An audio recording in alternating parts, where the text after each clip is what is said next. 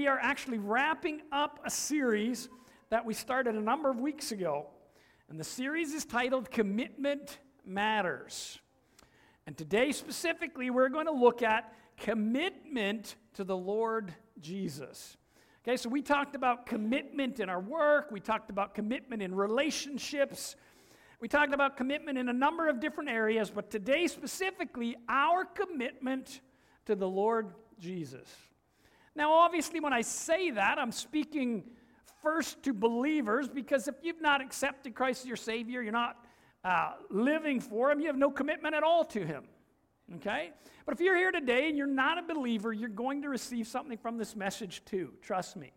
But I'm going to say some things today that may feel a little bit hard or a little bit pushy. Those are towards believers. Okay?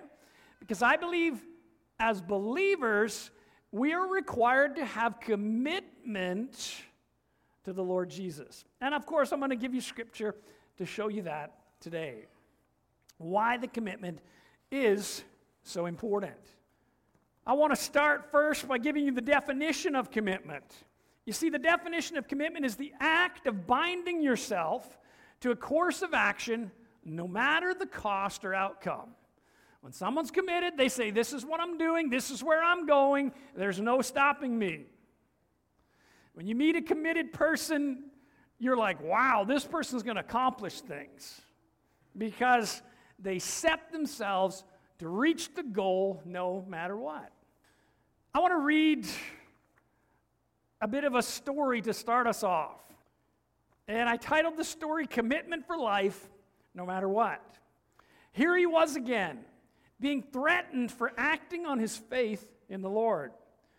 Once again, if he chose to stand for or act on what he believed, he just might lose it all. He might even lose his life. You see, he had gotten into politics at a young age and it wasn't his idea. But he knew he was where God wanted him. He had been placed in this arena to affect extremely powerful leaders and even change the course of history for believers all across the land. You see, at a young age, his parents had taught him the Word of God. Memorization, repetition had caused the Word of God to be locked in. And early on, he had made a commitment that he would serve the Lord with his life for the rest of his life, no matter what. He had heard powerful ministers of God's word tell the people over and over when you serve God, there's a blessing. When you refuse and rebel, there's a curse.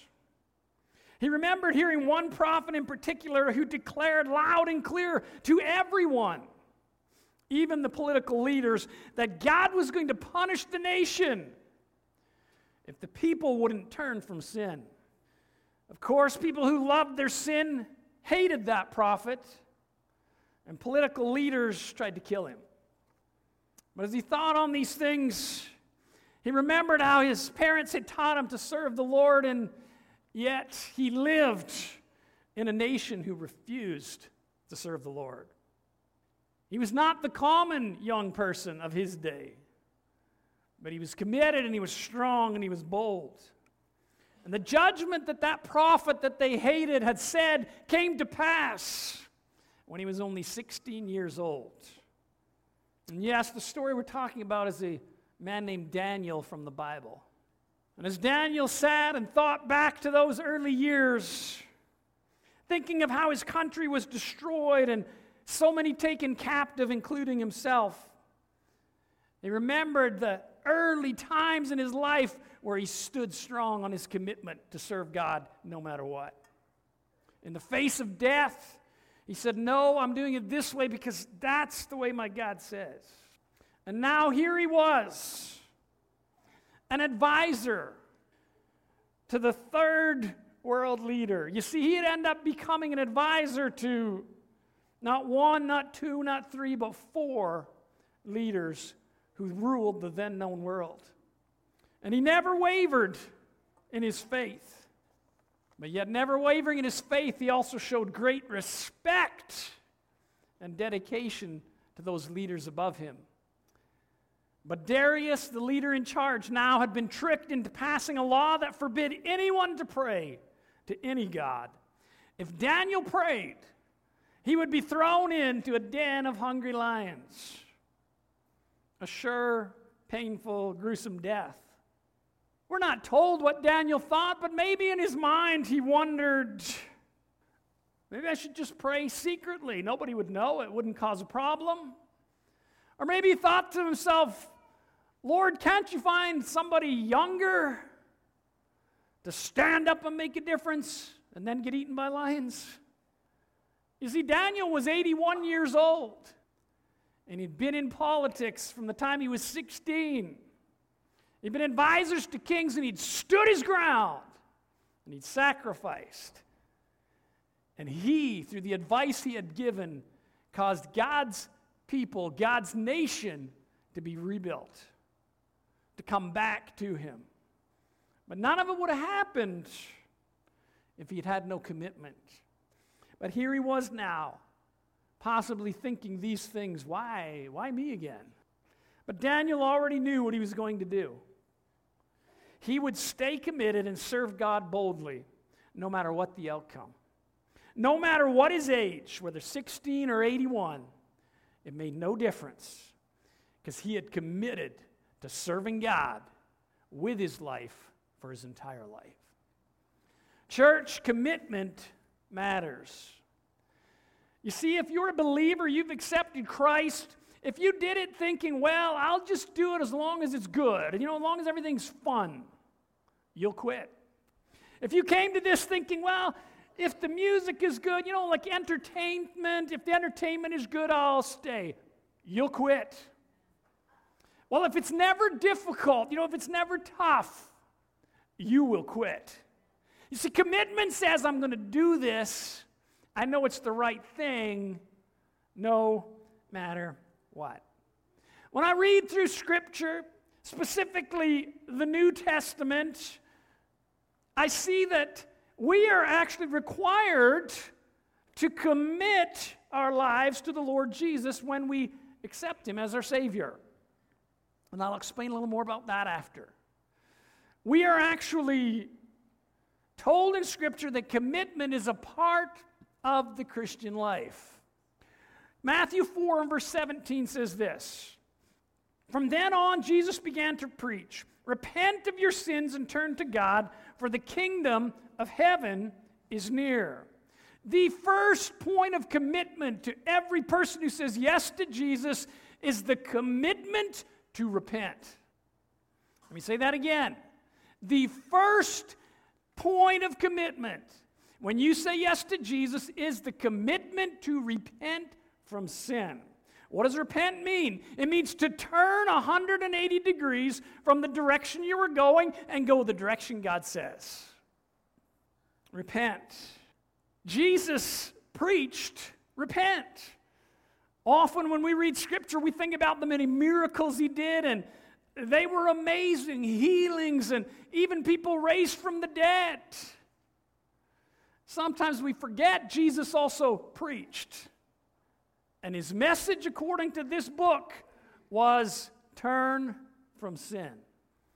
It's not necessarily a popular message. People don't become famous on YouTube for preaching repent. But it's okay. We're not here to be famous. We're here to see lives changed, to see people truly walk the life they were created to walk to walk in joy and freedom.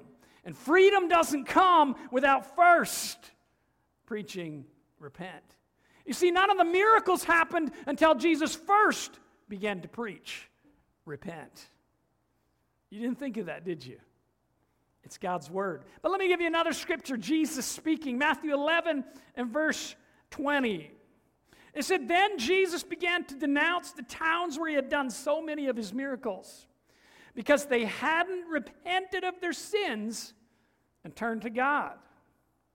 What sorrow awaits you, Chorazin and Bethsaida?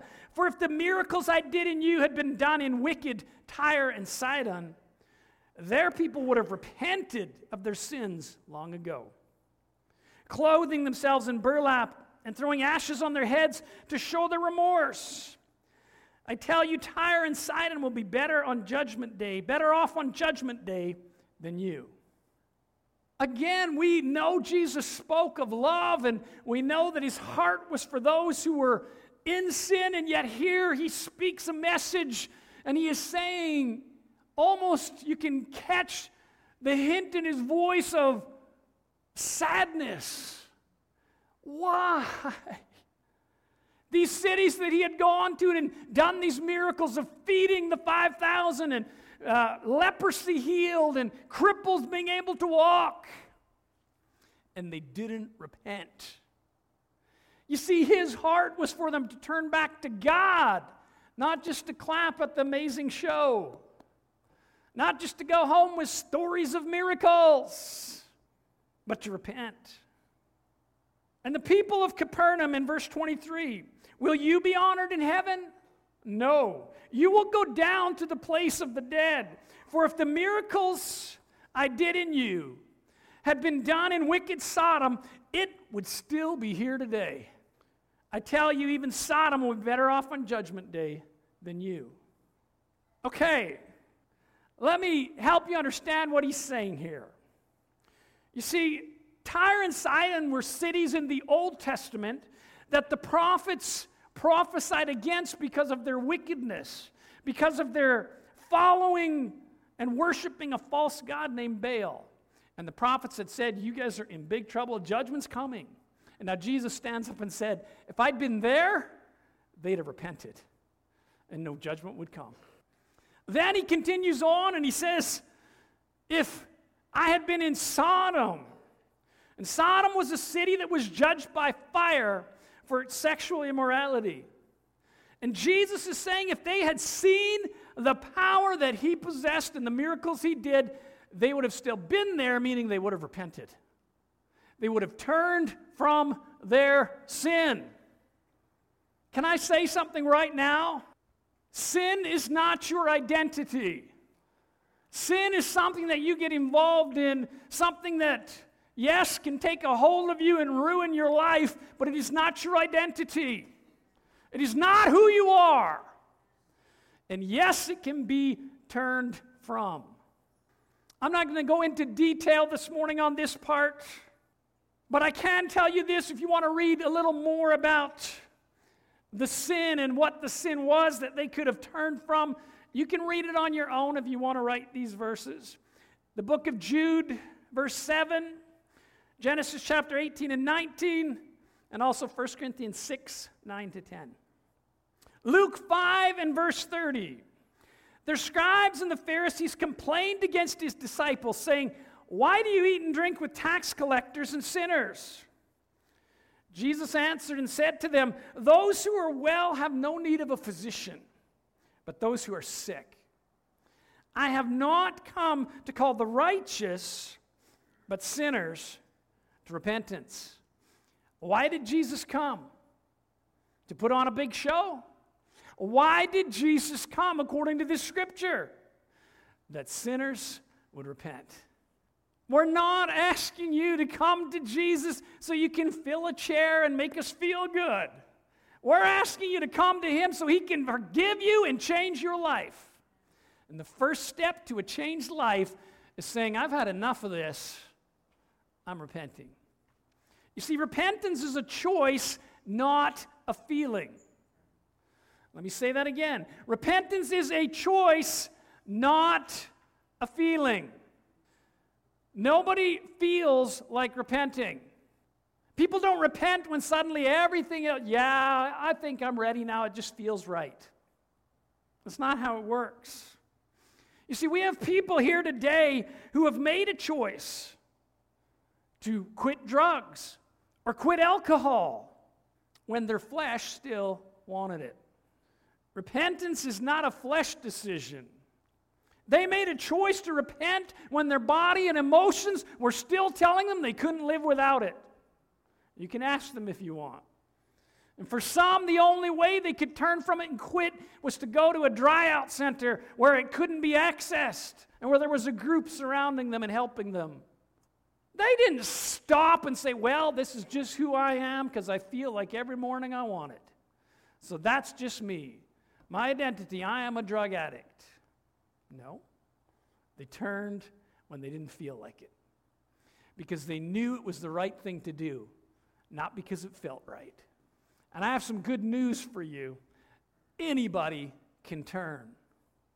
Will it be easy if you've been stuck in some kind of sin for a long time? It won't be easy. You need people around you who are willing to pray with you, hold you accountable, and yes, you may even need to go somewhere where you're away from it all for a while. But don't you dare stay there. That is not what God created you for.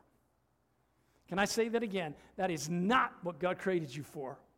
He did not create you to be an alcoholic, barely able to function, going from work to drinking to work to drinking to work to drinking. He didn't create you for that.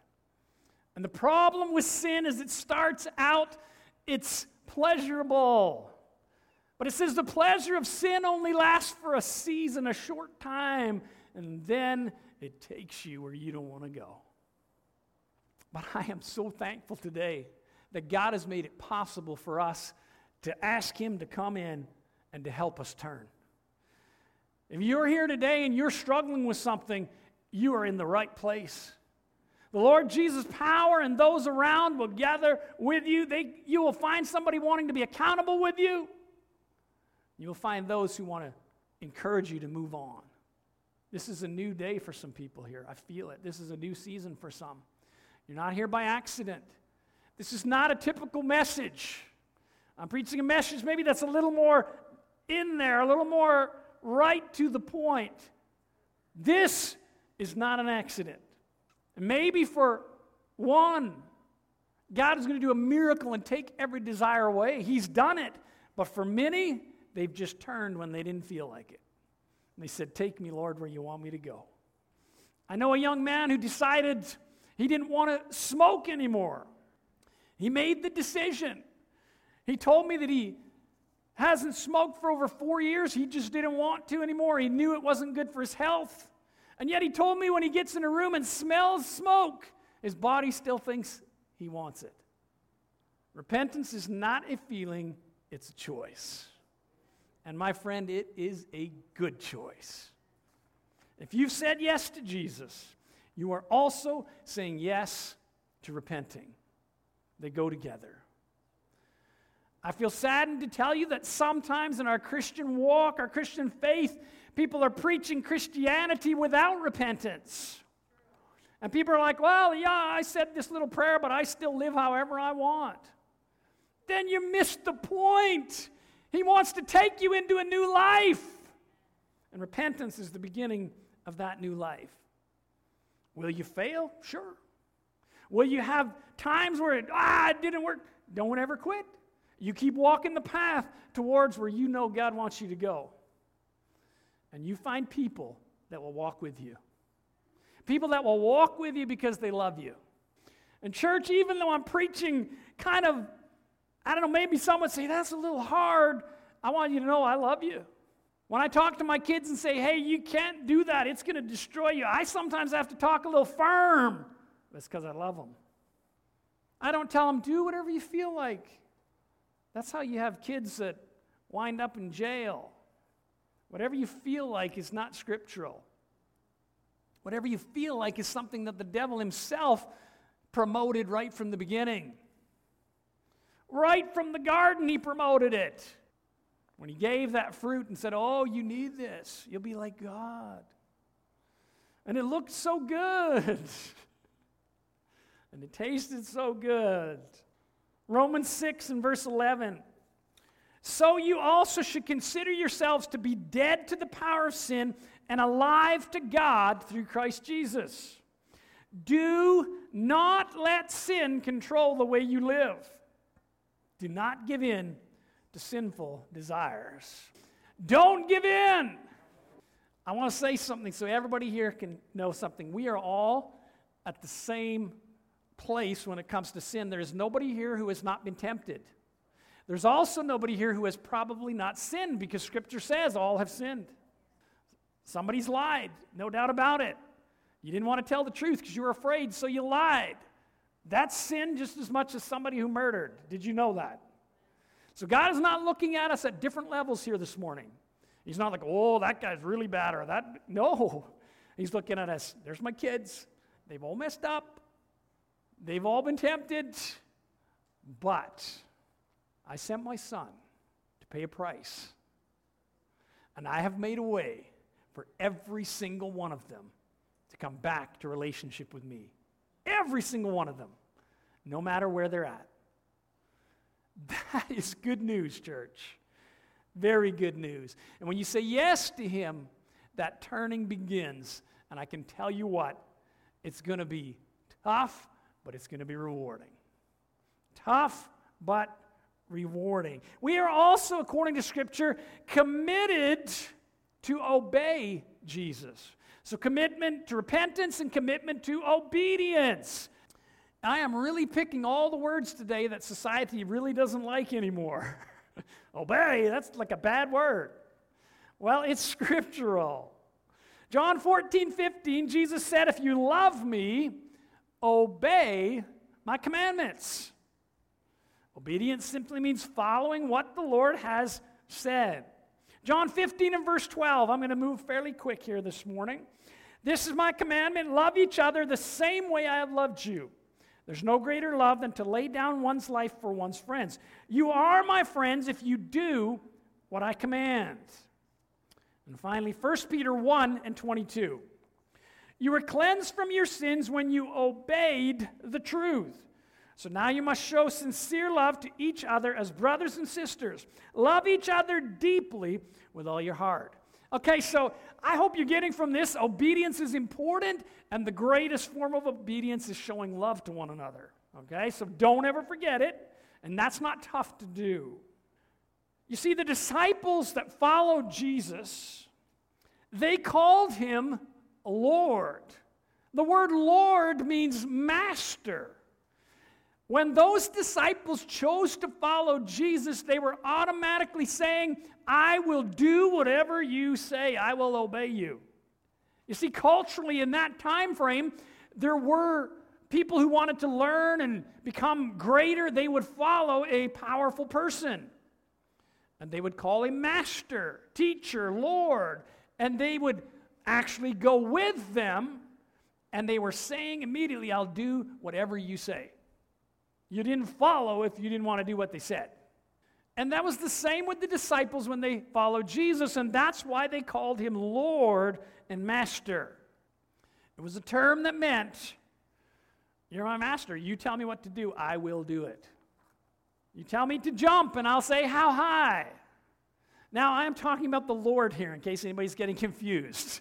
The pastor's not going to say jump, and you should say, How high? That is not where this is going. I'm talking about the Lord. And his word is part of where he obey, uh, tells us and we obey. Okay? So, we, each of us, needs to be willing to obey him as his followers. As well, I believe that we are supposed to be committed to follow wherever Jesus leads. Now, all of these kind of connect the obeying and the following where it leads, but I want to hit this one specifically because this is super important. And there may be one or two that God is calling you to something totally different and you didn't realize. Okay? So, commitment to where he leads no matter the cost. Luke 18 28. Then Peter said, See, we have left all and followed you. So he said to them, Assuredly I say to you, there is no one who has left house or parents or brothers or wife or children for the sake of the kingdom of God, who shall not receive many times more in this present time and in the age to come eternal life. The disciples said, Lord, we will follow you wherever you want, and their following meant they left everything behind. When Jesus called those fishermen, they left their nets, their boats, and even their family, their father.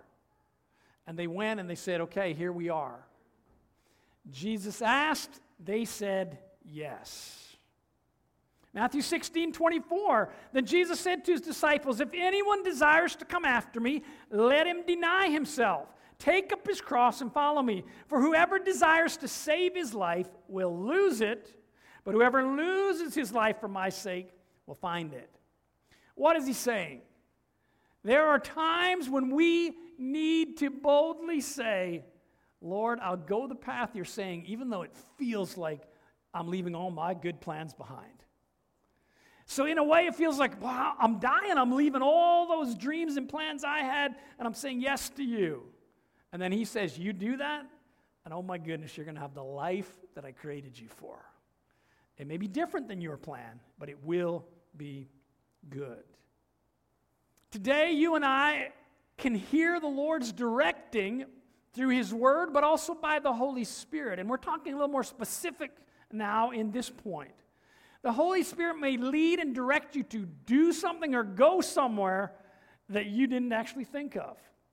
And that directing happens by the Holy Spirit, and Scripture calls it the still small voice. The Holy Spirit will speak directly to your thoughts and your heart and say, Hey, I need you to do this. He may speak also through dreams or visions, but He will speak. John 16, 13, when the Spirit of truth comes, He will guide you into all truth. He will not speak His own, but will tell you what He has heard. He will tell you about the future. Holy Spirit wants to speak to you. And you and I, if I can encourage you, don't drown out the still small voice of the Holy Spirit. Don't get so busy you can't hear it. And don't ignore it because you don't like what you're hearing. The Holy Spirit will speak, and as you grow in your faith, you'll begin to understand it more.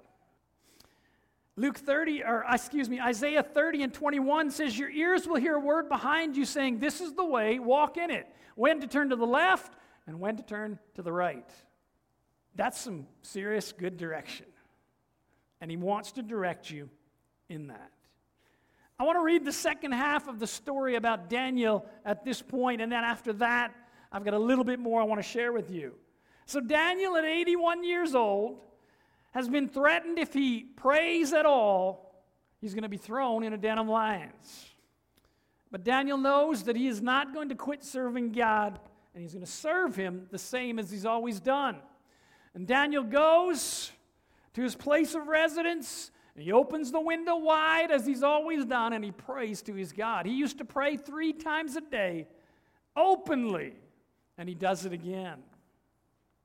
The other presidents and political leaders who caused the king to pass this law are quick to run to the king and say, Guess what? Daniel disobeyed your law. You see, they created the law to get Daniel in trouble because they were jealous of him. And the king, when he hears this, is like, No, no, no, no, not Daniel. You see, the king, even though he was not yet a believer, loved Daniel. He saw the wisdom in him and he was watching him and realizing there's something about this guy's God. He must be real. And the king tells Daniel, There's no way for me to get out of it, Daniel. You have to go and be thrown in this den of lions. But the king makes this comment to Daniel. He says, Daniel, your God who you serve continually, he will deliver you. I find this an interesting statement from an unbeliever. It was a statement with a little bit of hope. I think he was saying, Daniel, I hope the God you serve can deliver you because I got no choice. And they throw Daniel into the den of lions. The king comes with the other lords and political leaders. They throw him in the den, they push a stone over, and it said they sealed it. The king sealed it with his own signet.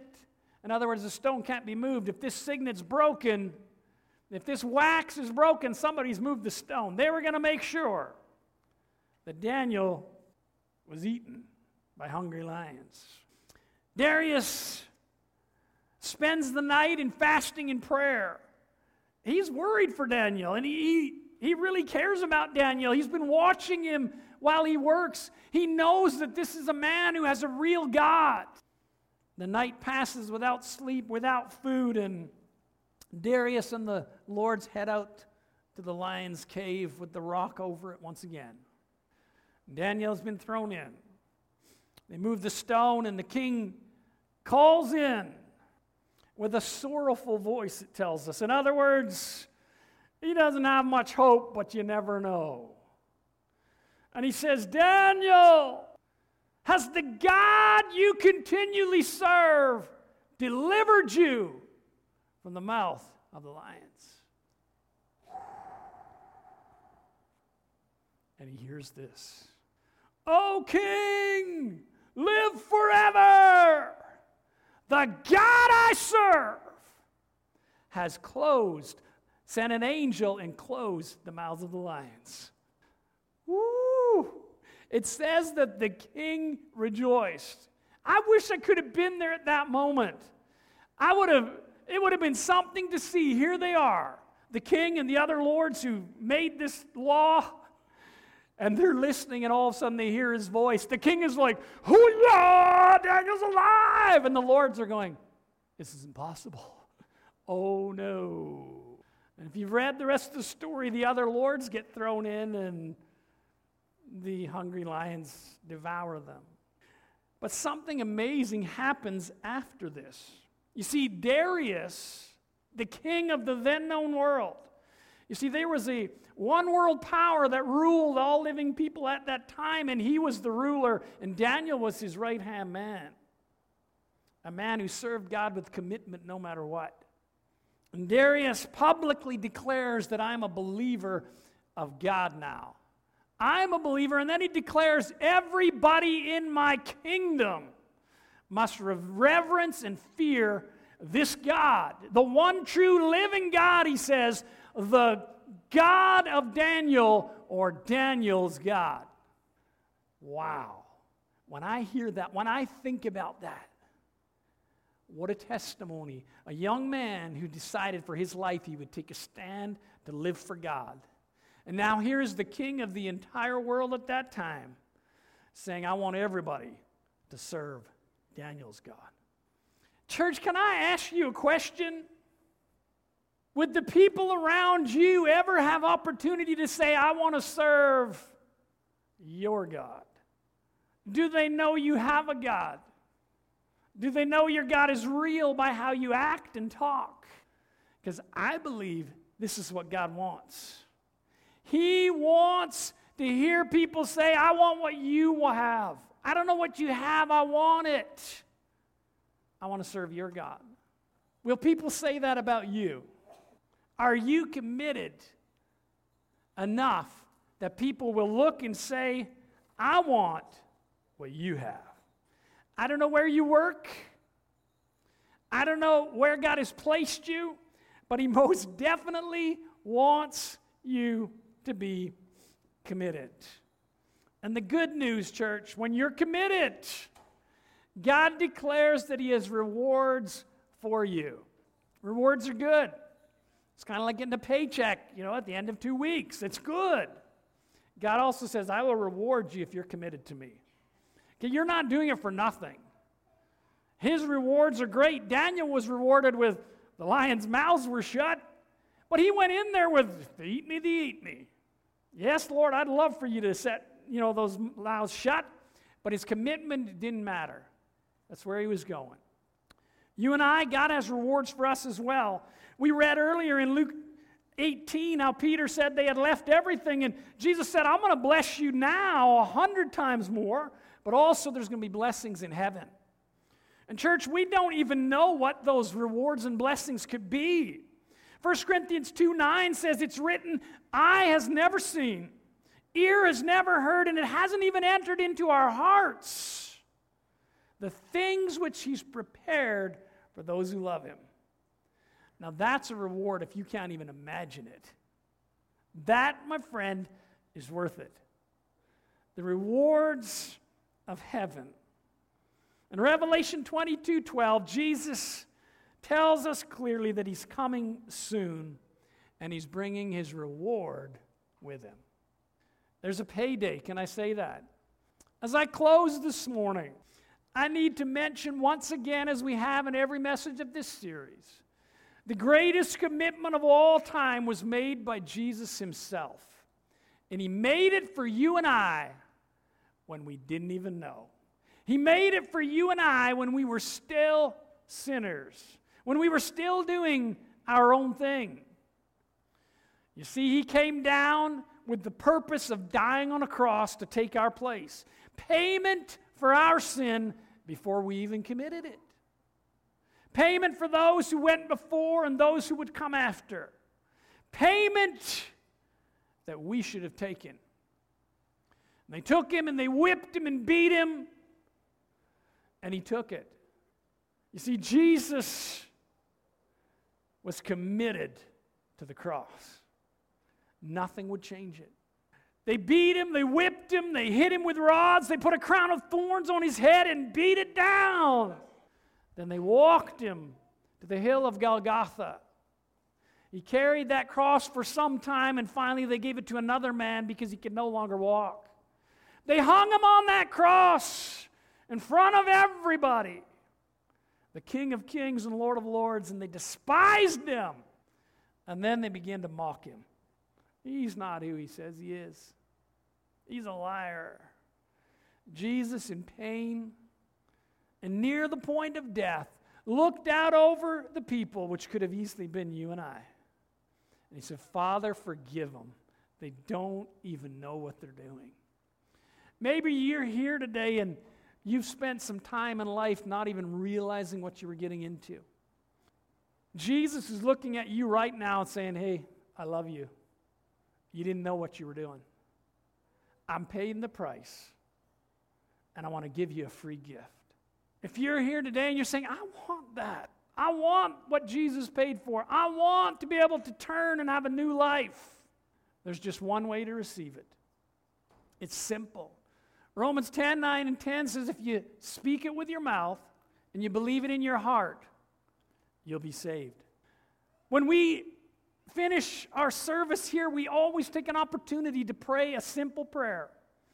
If you're here today and you're like, hey, I don't understand it all, but I want what Jesus had, I want this, then I'm going to encourage you to pray this prayer after me, to repeat it after. This will be the beginning of something brand new. This will be the beginning of your freedom. This will be the beginning of your new life, the beginning of a new season with Him. I'm going to ask the church to join me. We're not trying to embarrass anybody or make anybody to stare at anybody. So if you'd bow with me, and I'm going to ask you to repeat this prayer. Say, Lord Jesus, I believe you died for me. I ask you now, forgive me of all my sin. Make me new. Give me strength to repent. I thank you, Jesus, for a new life a new season. Amen.